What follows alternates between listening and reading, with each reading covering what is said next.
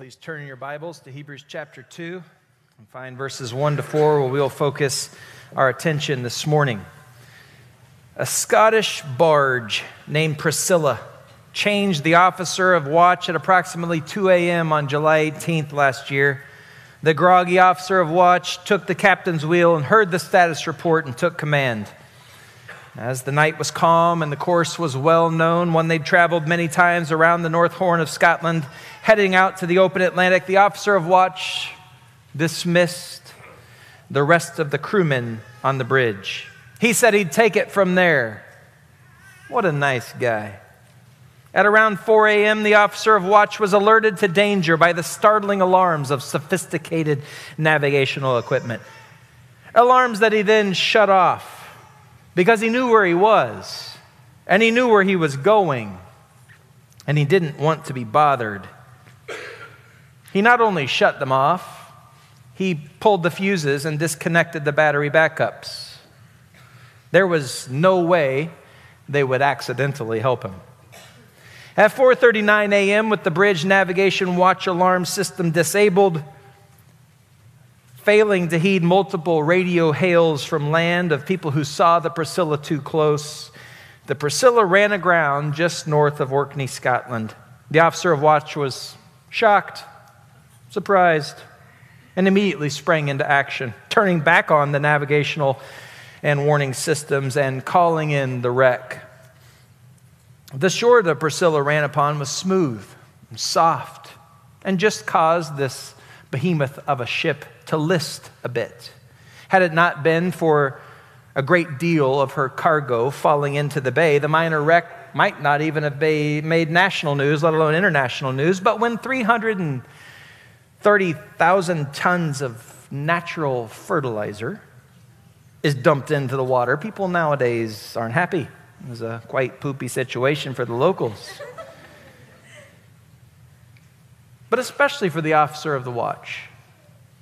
When investigators drilled into how this accident occurred, they noticed that all the warnings were shut off during the time of the incident. The systems had been disabled. When interrogated, he admitted to binge watching episodes of Britain's Got Talent and shutting off all the beeping so he could focus. Doesn't that sound absurd to not listen to the warnings? And not only to not listen to the warnings, but to shut them off. And not only to not listen to the warnings, but to shut them off and fill your mind with something so wholesome and helpful as Britain's Got Talent. I wonder for you, friend, when God warns you, do you listen? Or would you rather binge watch something else? This morning, from God's Word, we're going to be warned by God. Will you listen? Please stand with me and hear from Hebrews chapter 2, verses 1 to 4, the warning that drifting from Christ is deadly. Hebrews 2, the first four verses. Therefore, we must pay much closer attention to what we have heard, lest we drift away from it. For since the message declared by angels proved to, proved to be reliable, and every transgression or disobedience received a just retribution, how shall we escape if we neglect such a great salvation? It was declared at first by the Lord, and it was attested to us by those who heard, while God also bore witness by signs and wonders and various miracles and by gifts of the Holy Spirit distributed according to his will. Let's pray. Father, we come to you this morning reminded of your grace to warn us of danger, your kindness to show us where we tend to drift. Help us to listen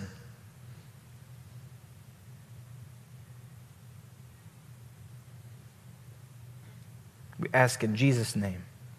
Amen. Thank you. You may be seated.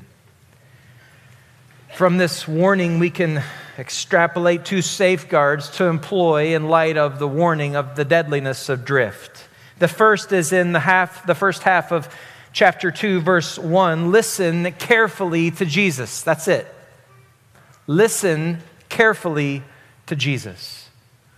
Notice in verse 1, therefore, or maybe your Bible says, or for this reason. The preacher says, scoop up the context, take all we've got to this point, and apply it. We must bring the context of chapter 1 to the warning of chapter 2. Otherwise, all it does is scare you. You don't need scared, you need to be safe. That's what warnings do. They give you the opportunity to be safe. This preacher saying, Look, take all this stuff and be safe in Christ because of this. Remember, the preacher in the context is contrasting Christ uh, with the angels to show that Jesus and his new and living way is how he describes it in chapter 10. This, this Jesus is better than anything else. The angels. Why were they important? Because they mediated the first te- testament, the old covenant. We'll, we'll get to that, but but who was Jesus? Well, he didn't mediate something. He was the message. He was the final message. Eh, the angels, they, they served those who are saved. Chapter 1, verse 14. Jesus purified us into salvation. Chapter 1, verse 3. The angels, they worship Christ. Jesus sits on the throne and receives worship. Jesus is better, chapter 1 declares unequivocally and celebrates uniquely. Chapter 2 is no different. The preacher just adds the application of directing our lives at Jesus no matter what. When we see, therefore, our ears should perk up because why does it matter that Jesus is better? Why do you need the doctrine found in chapter 1? Jesus is the Son of God, so what? Therefore, you apply it like this. The preacher reminds us that truth unapplied is really truth not understood. To understand truth about Jesus is to apply truth about Jesus. You don't understand truth about Jesus if it doesn't change your life for Jesus. Don't forget, while Hebrews is a sermon dripping uh, with the beautiful Christology and oozing this healthy theology, it's an exhortation. Hebrews chapter 13, verse 22. I appeal to you, brothers, bear with my word of exhortation. What's the preacher mean? He says, I'm going to give you some hard stuff that you need to put into practice. You need to work on it, you need to persevere in it. He's expecting us to have difficulty with some of these things. Some of these applications will be hard. To be confronted by the truths in his sermon, we need to persevere in applying his sermon. He's exhorting us. You've heard Proverbs 27 6. Faithful are the wounds of a friend. Preacher's our friend today. He will wound us.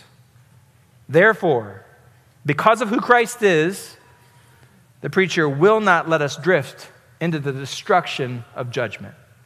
This is a life or death drift. You stick to Christ or you die. This preacher's warning his congregation that he loves, and he exhorts them and he implores them because of the supremacy of Christ in chapter 1, because Jesus truly is over all, then we must listen carefully to him, verse 1. Notice the preacher says, We. We are a body. If you ever feel like I'm preaching at you, either I'm in sin or you're not listening, we need this together. We. The preacher to the Hebrews is an exemplary model of using the two main methods of preaching. The first one is the finger in your face. You've got to do this. Your life depends on this. And the second one is we have to do this. We're together in this. He does them both throughout the letter. Here he's wrapping his arms around us. Come on, people, let's go towards Christ.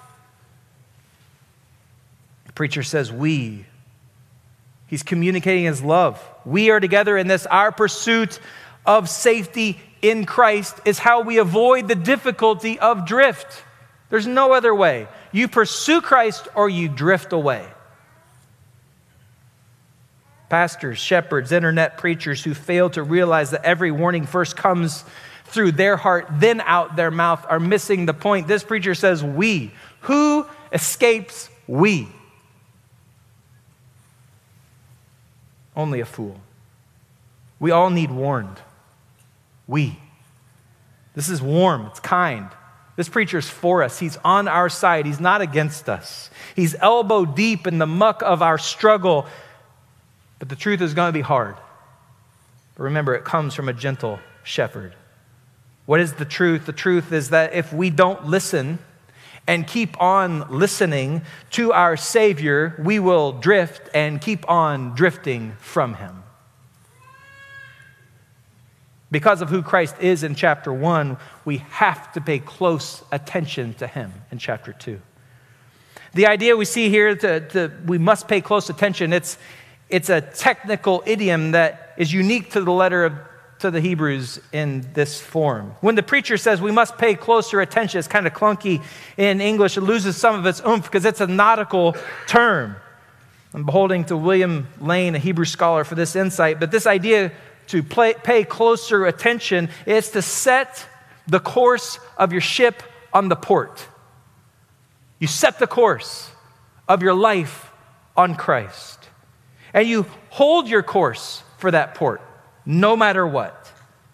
When you do that, you pay careful attention to where you're headed. Your destination is clear. Everyone on the ship does their job so the captain can keep the ship pointed in the right direction.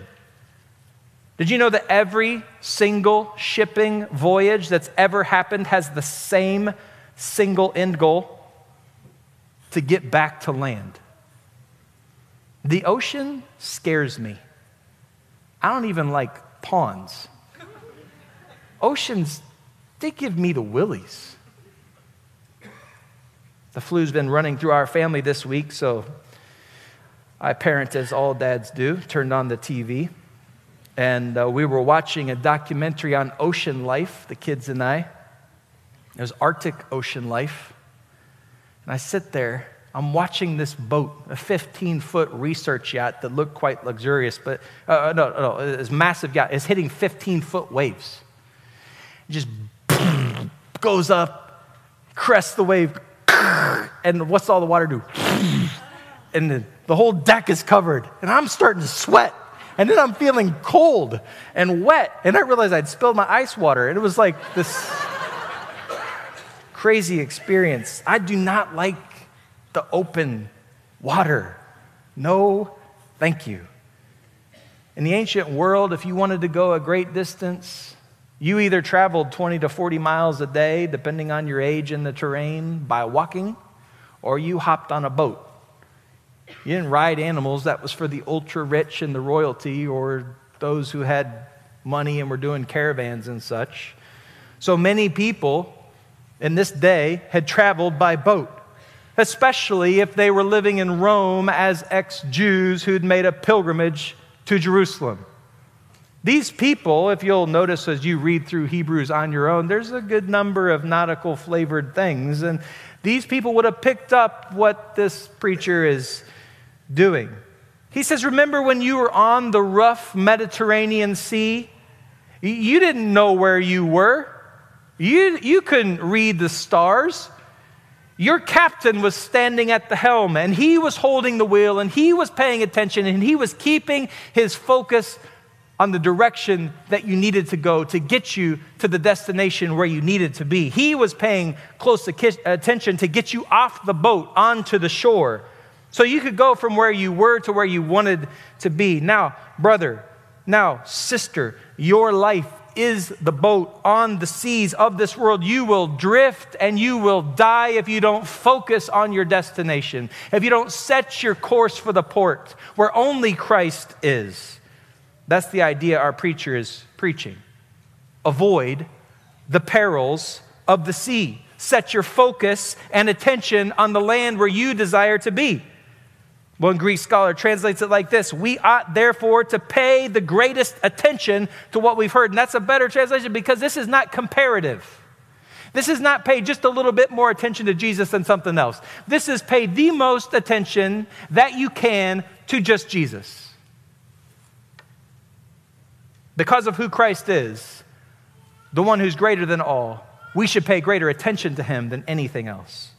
You say, but what about? And the preacher to the Hebrews says, no. You say, but what about, uh, you know, I have all the struggles in my family? The preacher says, mm, pay attention to Jesus. You say, but my mortgage is too much. The preacher says, pay attention to Jesus. You say, uh, but, but our kids have these needs. The preacher says, pay attention to Jesus. You say, but my marriage has, the preacher says, pay attention to Jesus. You say, but I want to be married. The preacher says, pay attention to Jesus. He's marvelously clear. Your life depends on you listening to Christ.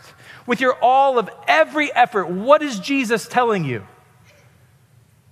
If you were on a stormy sea, in the boat, crashing down on the waves, spray coming over the deck, you want to look at the captain and you want to see him doing what?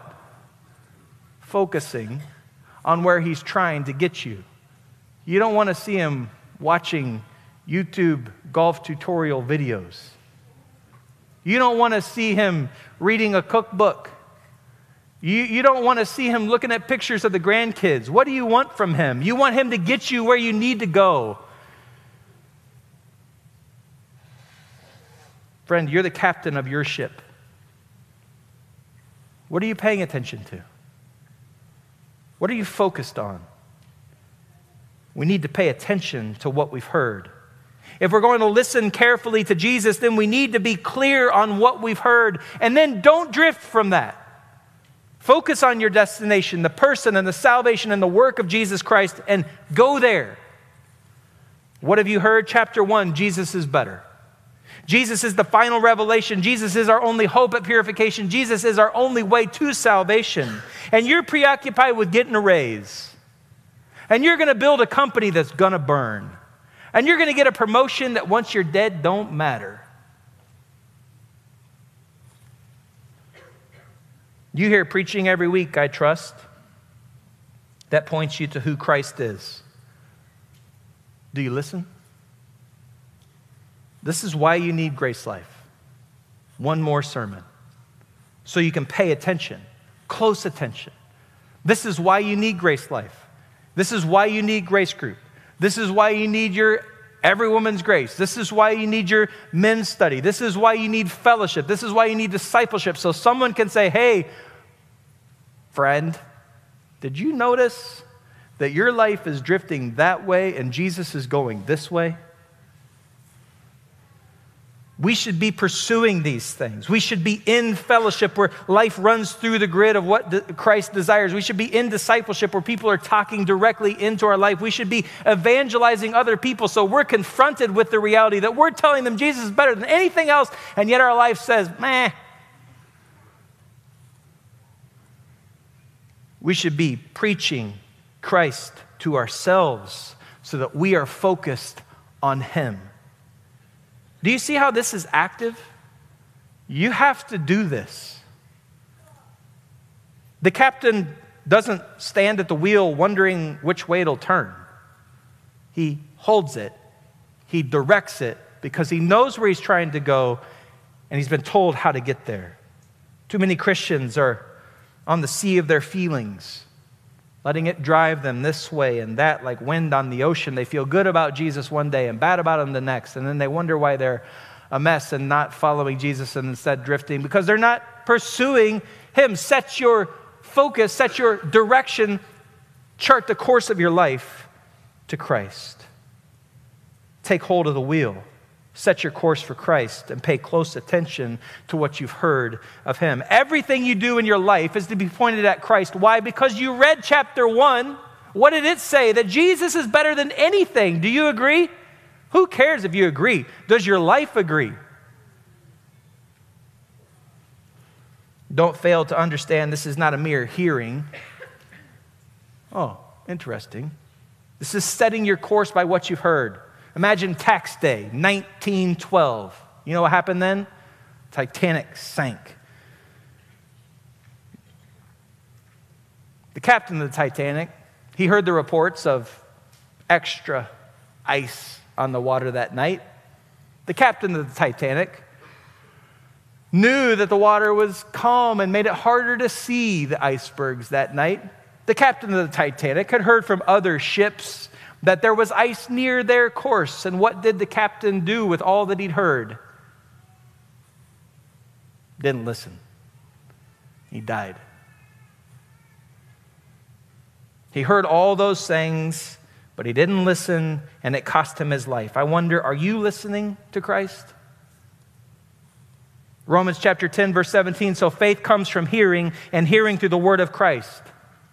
But it's not a one and done. It's you have to keep listening, keep paying close attention, like your life depends on it. Point the nose of your life directly at Christ and forget about all the other stuff. And you say, but, and the preacher of the Hebrews says, forget about it. How do you know if you're listening to Christ? Look at your life.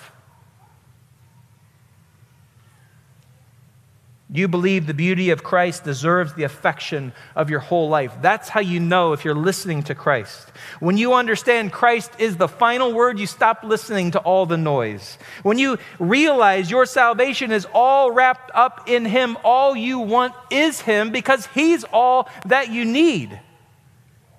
You pursue an affection and a devotion and a concentration on Christ that's above every worldly distraction. You pursue a way of life that runs everything through the grid of the love of Christ for you. This is a constant pursuit of the believer's life. Psalm chapter 105, verse 4 Seek the Lord and his strength, seek his presence on Sunday mornings. Seek his presence continually. This, this pursuit has a destination. Colossians chapter 3, the first two verses. If then you've been raised with Christ, seek the things that are above, where Christ is, seated at the right hand of God. Set your minds on the things that are above, not on the things that are on earth. This is our active pursuit of Christ. We're actively pursuing Christ.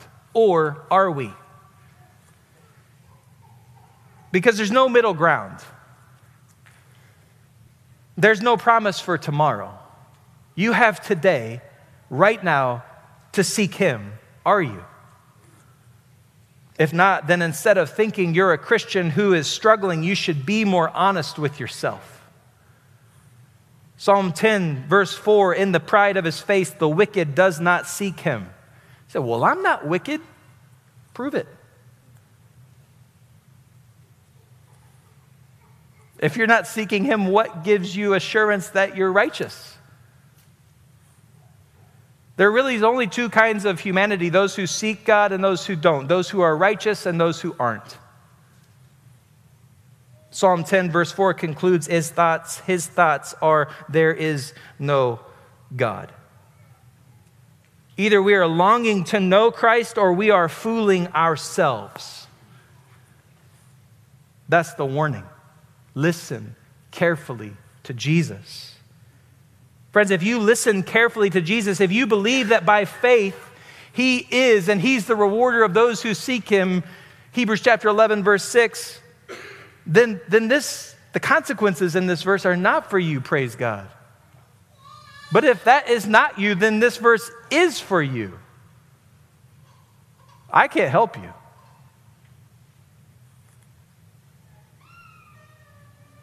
Which is why we see, second, we have to watch closely for drift.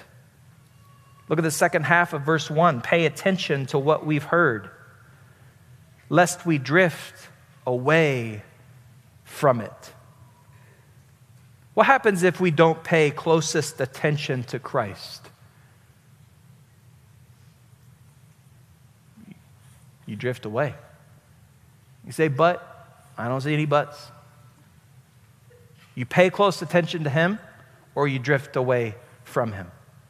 If you don't listen to what you've heard, you drift away from what you've heard. The inevitable result of not pursuing Christ is losing Christ.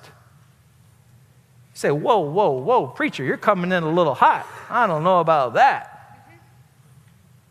The preacher to the Hebrews says we must chart our course and pay close attention to sailing our ship towards Christ and if we don't, we will drift away. You say, Well, I got eternal security. Well, that's a, I believe it. But do you have it? The preacher here is paralleling two nautical terms charting your course and drifting off course. Charting your course for Christ or drifting away from Christ. Both sailing terms. Imagine you're on the sea by yourself. You have no sextant, no compass, no GPS. And if you had those, you wouldn't know what to do with them anyway. You're seeking a shore, but you don't know where it is. You're just floating on the sea. What will happen? You'll be lost. Oh, we think such a tragedy. But that's not what's being described here. Not at all. What's being described here is you have everything you need and you choose to unplug it and not listen to it. You have heard Christ. Are you chasing after him? Imagine you're the captain of the MSC Irina. It's the largest ship in the world, if you didn't know. 1,312 feet long, 200 feet wide. Cost $600 million to build in China. Would have been a lot more here. She's launched the end of last year. She has 20 different separate navigation systems at the captain's disposal, not to mention meteorology equipment that rivals government agencies. She has her own Doppler radar system. She has the most advanced sonar system in the commercial world. She has radar for vessels, both friendly and foe. She has a gyro compass, a magnetic compass, the most advanced chart tracking system, an echo sounder, multiple satellite relay systems, light signaling systems, and more. And all of these systems, just like an airplane, are, airplane are, are redundant. So they have a backup. In case one goes down, they got something else. One estimate puts the navigation and meteorology equipment on this ship at $60 million. I don't know a lot about big boats, but that seems like a lot of money. This is the Lincoln Continental of cruise ships. You get in, you push the buttons, and you get there. But here's what's described in chapter 2 of Hebrews You're the captain of the MSC Irina. And one day you say, you know, self, it's a beautiful day. I'm tired of all this beeping and buzzing and dinging and ponging and clicking. I'm just going to shut all this stuff off. I'm going to pull the plug. So you do. You pull the plug, you take out the batteries so there's no battery backup. And you go from the bridge up to the top where the antennas and the Doppler are, and you lay your beach towel out there and you soak up the sun and you begin to drift. You've got $60 million worth of stuff that tells you where to go, but you unplugged it. $60 million to tell you, hey, warning, but you unplugged it. And you drift everything you need at your disposal and you shut it off. Hebrews chapter 2, verse 1, notice the contrast here. We are commanded to listen carefully with precision and action and effort and chart the course of our lives to Christ. And if we don't, we drift. We aggressively pursue Christ or we passively drift away. You see the middle ground there? Christian life is like an uphill drive. Your foot's on the gas or you're rolling backwards. I think too many Christians are looking for a Christian life that's like a self driving car autopilot, lane departure warnings, etc. The kind of Christian life where we can just kind of live and do our thing our way. And on occasion, when we get into danger, there's a little vibration on our tushy that tells us, oh, we're too close to the lane marker. That's not the Christian life, that's death. The stakes of this journey are eternal. Your life is at stake. Don't drift away. He said, Well, how do I know if I'm drifting? It's simple. Just are you pursuing Christ? If not, then you're drifting. You say, But no. Are you pursuing Christ? You say, But I grew up in, who cares?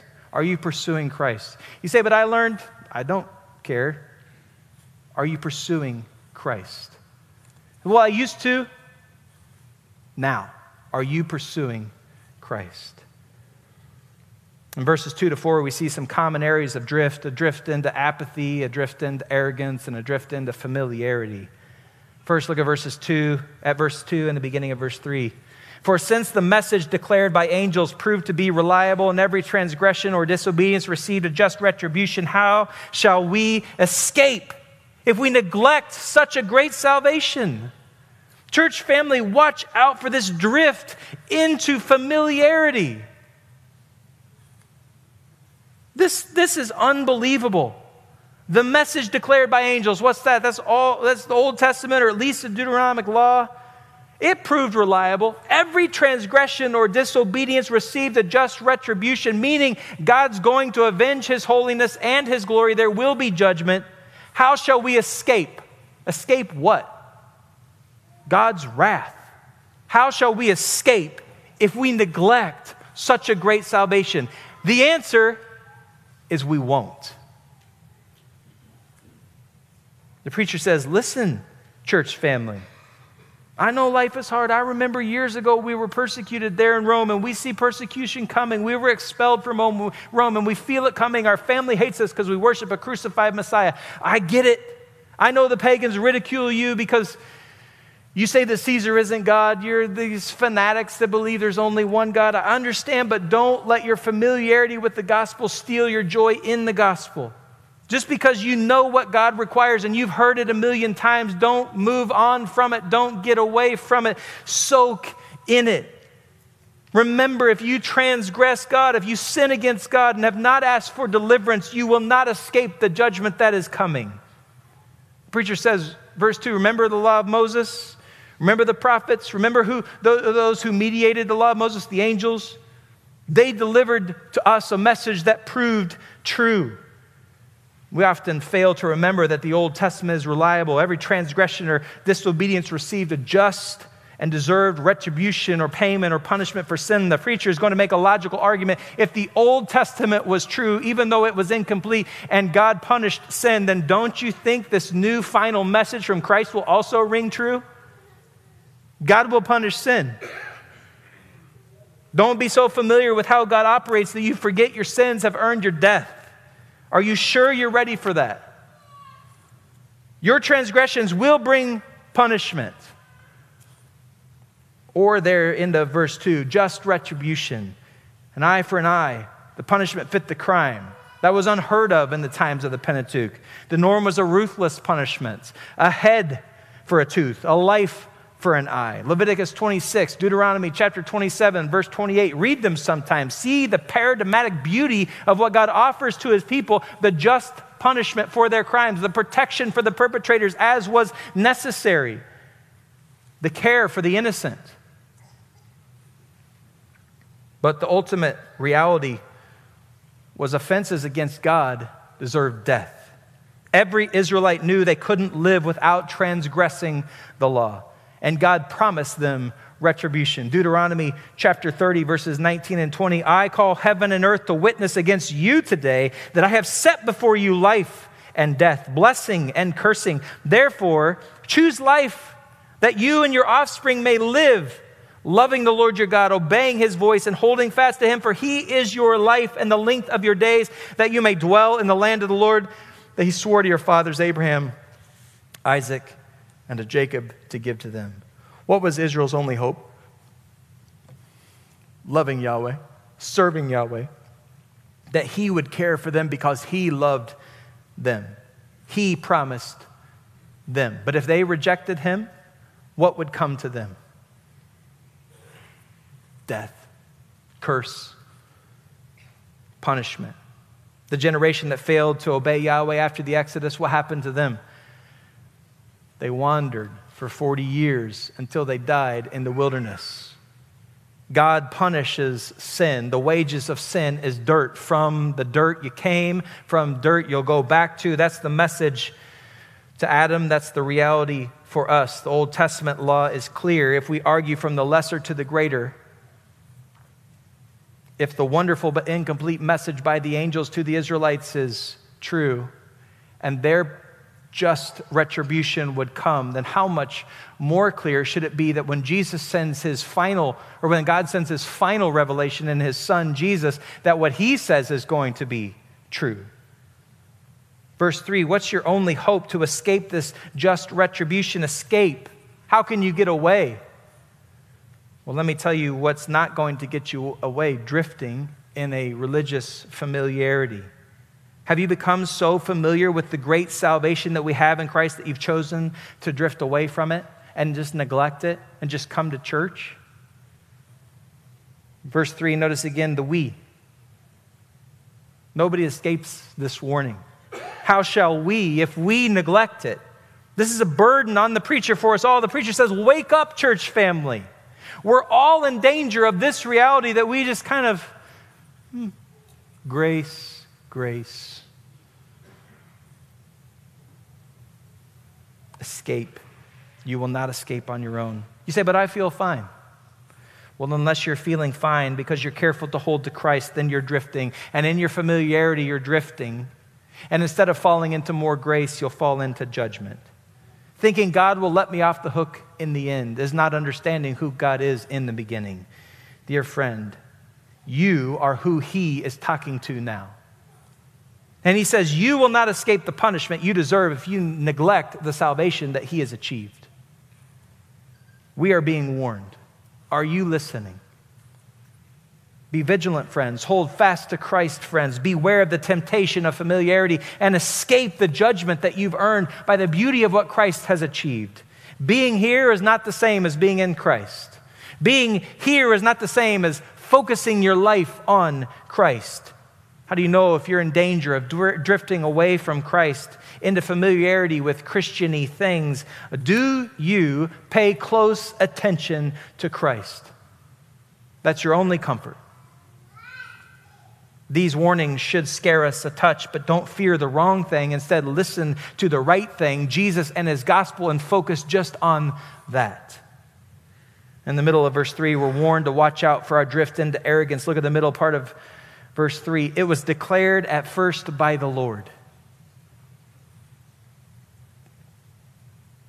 Do we come to God's word like that? Of first importance, it was declared by the Lord.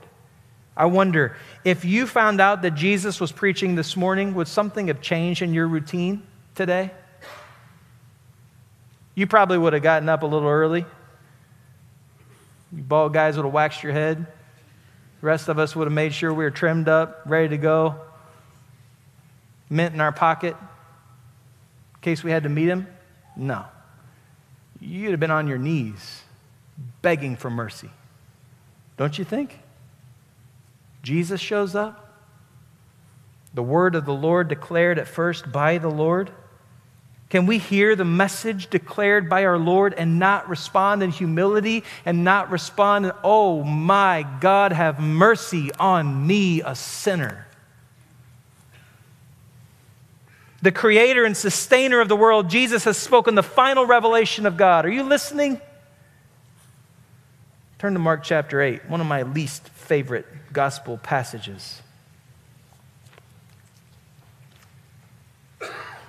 I think this gospel presentation by our Savior would flunk most church programs today. This is how he declared the gospel. Jesus said, Mark chapter 8, verse 34 and following, If anyone would come after me, let him deny himself and take up his cross and follow me. For whoever would save his life will lose it, but whoever loses his life for my sake and the gospel's will save it. For what is it profit a man to gain the whole world and forfeit his soul?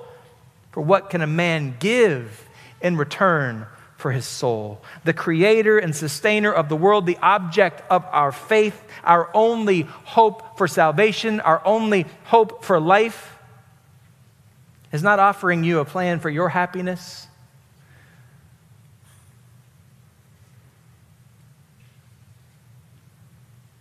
He says, Follow me. I'm what's best. say, but I want, where does that factor in? He says, Follow me. I'm what's best. But in our arrogance, we find something better. Maybe it's a theology, maybe it's a way of life, maybe it's a set of friends. And you find yourself in this current that's causing you to drift away, and you're happy. And in your arrogance, you think Jesus wasn't exactly talking to you. When you share the throne with Jesus and you set the course for your life with Jesus, that's arrogance. That's a drift. When you write the gospel alongside Jesus, that's arrogance. You're drifting. Arrogance is a drift that leads to the deadly destruction that Jesus himself promised. Matthew chapter 12, verse 36 and 7 I tell you, on the day of judgment, people will give account for every careless word they speak. For by your words you'll be justified, and by your words you'll be condemned. Jesus says judgment is coming. Only the arrogant would say, You know, I prayed a prayer, God save me. I can live however I want. That's not perseverance of the saints. That's not eternal security. That's the arrogance of religiously polished depravity.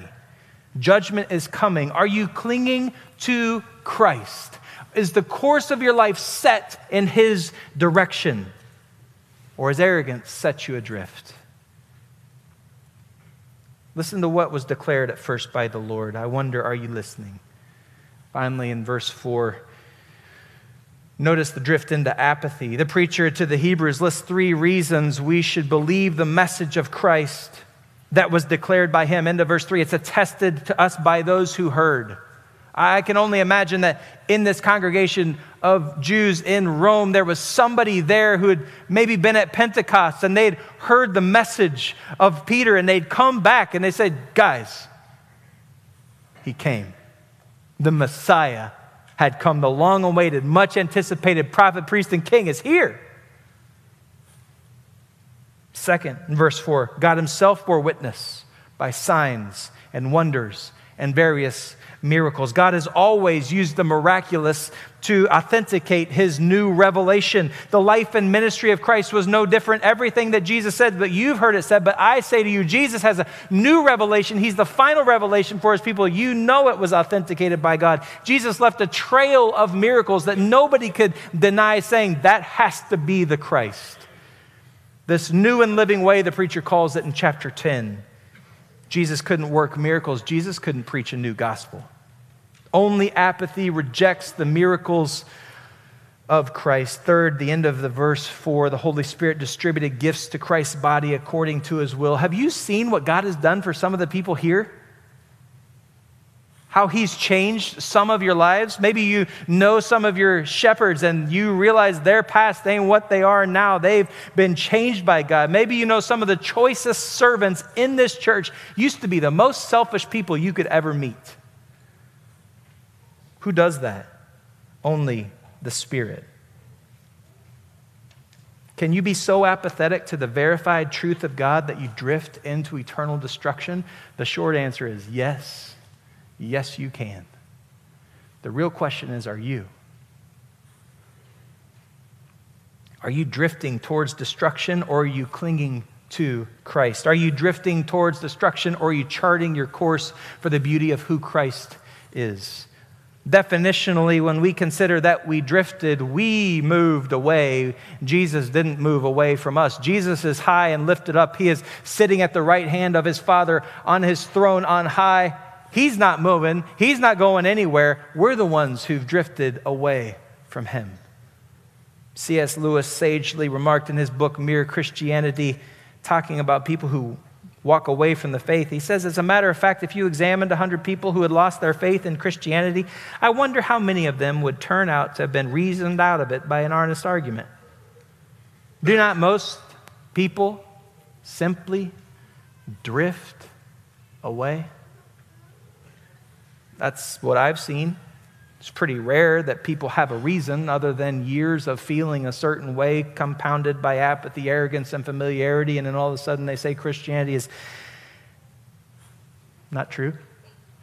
So, why do we drift? Well, I'm going to get to seven currents of drift that might serve to warn you. They all kind of cause us to drift. We often don't know it, we often feel it, but we often don't feel it enough to change it. It's just kind of there and we're comfortable with it. So we drift and then we drift some more and then we drift a little bit more and then we look up and Jesus is gone. Friend, anything that isn't causing you to hold fast to Christ is making you drift. Quit viewing your life like a playground, it's a battleground. Satan is seeking people to devour. 1 Peter chapter 5 verse 8. He's roaming the earth like a roaring lion. He's coming for your soul. Are you pursuing Christ and the safety that He affords? Or are you drifting? Are you listening to Christ? Or are you drifting? As I list some of these currents, if you identify with these currents as causing you to drift, don't think you're not saved. Think you need to be more strategic and passionate and careful in your pursuit of Christ. Unless perhaps you know that you're not saved. Then don't worry about the drift. Worry about your soul. Worry about the fact that you cannot escape what is coming for you because God has offered to you life. He's given to you His Son. He said, Here, here's all you need. I put Him in front of you. He has you here today. Turn to Him and be saved. Ask someone. Ask the person you came with. Ask a stranger. Get help to know Christ. First thing that causes us to drift is busyness. You're too busy. You're on the phone too much. You're at a ball game all the time. You're serving your kids or you're on permanent vacation. Friend, too busy is not an acceptable excuse to put off worship of Christ. Focus on Christ. Say, but my job is who picked that job? You did. Get a different one. He's worth more than whatever keeps you busy. Second, we're just lazy. The Lord of glory died in our place, and if we don't think that we should have to work to worship him, we don't value him as he deserves. We have a puny view of him and a high view of our soul. He is worthy of your effort. Laziness will set you adrift, and Christ will shrink until one day he is gone. Third, family. Family over everything, even Jesus. Say, I thought this church was big on family. We are, but we're bigger on Jesus. He's always better. Even than your cute little kids, Jesus is better. And this isn't just for the helicopter parents or the homeschool moms or the dads who make their kids play sports so they can relive their glory days of JV. All of us need more Christ than anything else. And if things are in between you and Christ, get them out of the way. Put them in their proper place. You may need to say no to your family and yes to Christ. You can do that and benefit your family. Fourth, happy. Well, surely Jesus loves me enough to give me my version of happiness but I don't have it, so he must want me to go get it. The health, wealth, and prosperity gospel has snuck into what Jesus says and overridden what he has claimed. He says, Deny yourself, pick up your cross, and follow me. And we say, Every day's a Friday. I deserve a Cadillac. If wealth and pleasure are your main pursuit, Jesus is not. He will not let you pursue both him and junk. Get it straight. If all you're after is happiness, you're not after Christ. Fifth, celebrity, maybe popularity. Shouldn't everybody like you and be your friend if you're pursuing Jesus and be impressed with you? Friend, if you're worried about the opinions of others, you're drifting towards them and not charting your course towards Christ. Sixth, easy it's a little bit different than lazy. This is for the person who assumes Jesus meant to give them the easy life. But their life is hard and they get bitter at Christ because it's difficult to worship Him. Don't be bitter, friend. Embrace the struggle of this life. This life is an exile. Why? So we set our hopes on heaven and we long for that day, which isn't right now, but maybe later today, where we go to Him in glory. Set your hope on heaven and not earth. The cross before the crown. Don't get it backwards. Seventh, religiony. Many people love church activity, but don't really love Jesus. They find here good friends, nice people, stuff to occupy their time. There's many more currents, but these should get you thinking. Maybe you wonder what will happen to me if I don't fight these currents. You say, I kind of feel fine. I can take pauses and breaks from pursuing Christ. I pursued Christ really hard when I first got saved. And now we have a few kids, you know, and we want the best for them and we want them to play team ball. And we'll get plugged in when the kids aren't as busy or when homeschooling is easier. We'll get plugged in then. Or maybe once my career is established, we'll really get plugged in. And then your kids are gone and then work wants more of you. And then you start to travel and then you buy a timeshare. And then church is really good when family comes together. But when family comes together, it's hard to get to church on time. So we'll just stream, but then it gets harder to live stream because we can't get it on the big screen. So we just watch it on the computer, and then it's only me, and then I want to be with my family, and so we'll worry about that later. Then one day you wake up and you find that you don't really care all that much, that you're pretty disconnected from Christ and his people. Well, that's evidence to the rest of us that you never really did care. And you'll say Christianity isn't real, and we'll say you were never saved. And then you'll say, We're a cult, and we'll say, Our hearts are broken for you, and you will die in your sins because you refuse the grace of God through the purifying prophet, priest, and king Jesus. And the scary thing is that some of you here now listening to this warning, but are you listening? Are you listening to Christ? We must pay closer attention, much closer attention to what we've heard about Christ, lest we drift away from Christ. You don't have to be Miss Cleo with a crystal ball to chart the course of people's lives. Just read your Bible and check their schedule. Read your Bible, watch how they spend. Read your Bible and notice who their friends are. What do you find? You find who or what they are paying closest attention to. But who cares about other people? We're here to talk about you. Let me ask you who or what do you pay closest attention to? If it isn't Jesus and His Word and His gospel and those who push you to Him, then one day we may say, You never knew Him. And again, the sad part some of you are close, you're drifting. But you can still see Jesus. You're kind of close to Jesus, but you're drifting and you haven't gone far. And instead of being pleased by the short distance away from Jesus that you are, you should be terrified by the fact that you're drifting and not running to Him, not charting the course of your life directly at Jesus. You should draw near to Christ, Hebrews chapter 10, verse 22. You should hold fast to Christ, chapter 10, verse 23. You should set your anchor in the hope that is Christ Hebrews chapter 6, verse 19. And the beautiful thing about our anchor being in Christ is it doesn't go down to the seabed to drag and get caught on some rocks. It goes up to the heavenly places to be rooted in the beauty of who our Savior is. So, are you paying all attention and tracking your life towards Christ? Or have you fallen to the currents of drift? If you have, which ones? What's causing you to drift away? Which things are pulling you away from Christ? Men, do you know you're especially important because your drift causes your family to drift? You're the leader, or should be. If you're not pursuing Christ, then here's what you should expect of your family to not pursue Christ. If you're not pursuing Christ, then when your kids grow up, you should expect them to exit You should expect your wife to not want to follow you. Why? You're not following Christ. But, brother, sister, are you willing to pursue Christ over all the things that pull you away from Christ? I can't answer that question for you. I don't need to. You need to answer that question before your Savior. You know what pulls you from Him.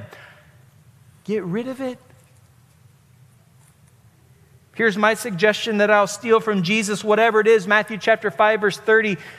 Cut it off, gouge it out, get rid of it, throw it into the fire, and save your soul. Don't allow the mediocrity of American so called Christianity to lure you into drifting away from Christ on the channels of eternal destruction. So, but it was a slow drift. Oh, friend, there is no drift that is okay. I don't want to do your funeral hoping you are a believer. Chase Christ, chart the course of your life directly at Him.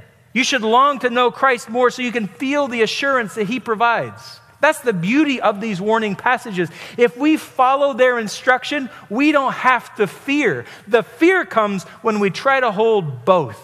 I'm going to live my life how I want it, and I want Jesus to save me. Jesus said, What? Pick up your cross, deny yourself, and follow me. Friend, are you listening? If you heed the warning, your faith is encouraged. If you disregard the warning, your soul is in peril. We must pay much closer attention to what we have heard about Christ, lest we drift away from Him. Let me pray. Father, help us this morning to feel the truth of God saturating our hearts, that we would see both the fear in this warning and the comfort that comes, the assurance that comes as we heed it. Help our Savior to be more valuable than anything else, more clear in our life than any other affection. Give us a direction that's just Him. Help us to shed the junk that so often takes our energy, talents, passion.